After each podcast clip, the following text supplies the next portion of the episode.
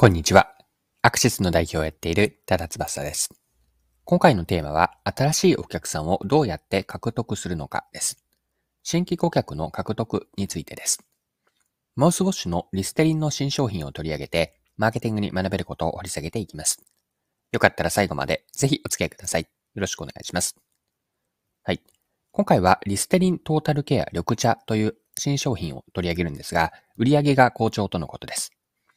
日経新聞の記事で取り上げられていたので、記事から一部抜粋をして読んでいきます。ジョンソンジョンソンコンシューマーカンパニーが2022年8月に発売したマウスウォッシュリステリントータルケア緑茶が好調だ。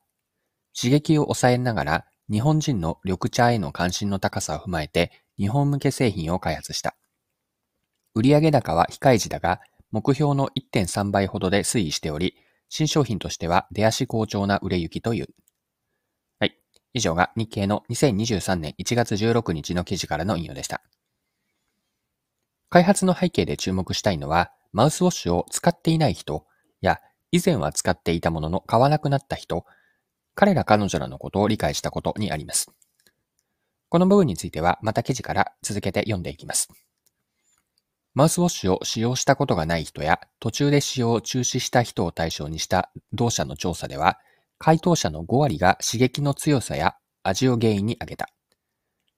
使いやすくて殺菌力があるものを開発し、より多くの方にリステリンを受け入れてもらうためにどうしたらよいのかを考えた。と開発を担当したブランドマネブランドマネジメント部シニアブランドマネージャーの亀田氏は話す。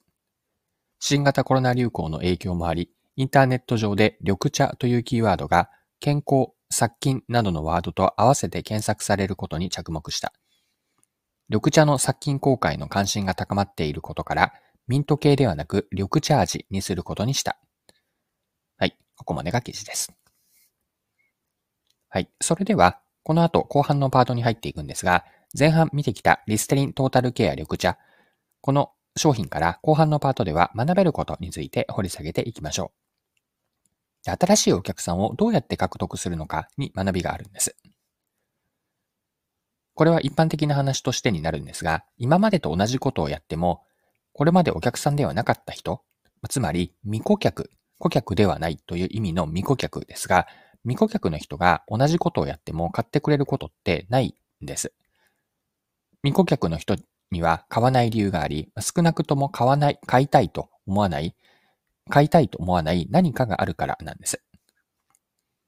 で買っていない人に買いたいと思ってもらうためには、今までにはない新しい提案をすることが鍵になります。リステリントータルケア緑茶の開発背景には、世の中の緑茶に対するイメージの変化がありました。検索キーワードで緑茶が健康とか殺菌、このようなキーワードと組み合わせて使われるのが増えているという状況です。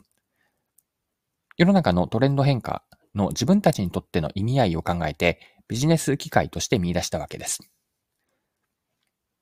トータルケア緑茶、リステリントータルケア緑茶はこれまでマウスウォッシュを使っていなかったり、あるいはかつては使っていた人へのマウスウォッシュの新しい価値提案と見ることができるんです。新しい価値提案をしていると。マウスウォッシュでは主流のミント系の味ではなくて、緑茶味にしたんですよね。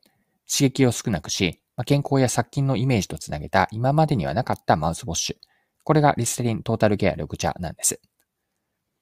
新しい価値提案のもとになっているのは、未顧客と世の中のトレンド変化の理解なんです。生活者と環境の新しい現状を把握した上で、リストリントータルケア緑茶は想定するターゲット顧客の文脈に寄り添う商品になったんです。新しいお客さんにとっては欲しいと思えるマウスウォッシュになったと。これが今回の学びとしたいんですが、新しい価値提案のもとには、生活者の理解と、そして環境変化も同時に把握している。この二つを掛け合わせることによって提案につなげた。ここが今回のリステリントータルケア緑茶からの学びです。はい。そろそろクロージングです。今回はリステリントータルケア緑茶を取り上げて学べることを見てきました。最後に学びのポイントを振り返ってまとめておきましょう。新しいお客さんをどうやって獲得するのかだったんですが、まだお客さんではない人にとっては欲しいと思わない何かがあるわけで、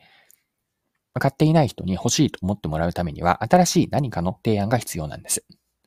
その提案をするためには、お客さんではない未顧客をしっかりと理解し、また世の中のトレンド変化も把握することで、ターゲット顧客の文脈に寄り添った新しい価値提案をやっていく。ここに新しいお客さんを獲得する方法のポイントがあると思います。はい。今回も貴重なお時間を使って最後までお付き合いいただきありがとうございました。それでは今日も素敵な一日にしていきましょう。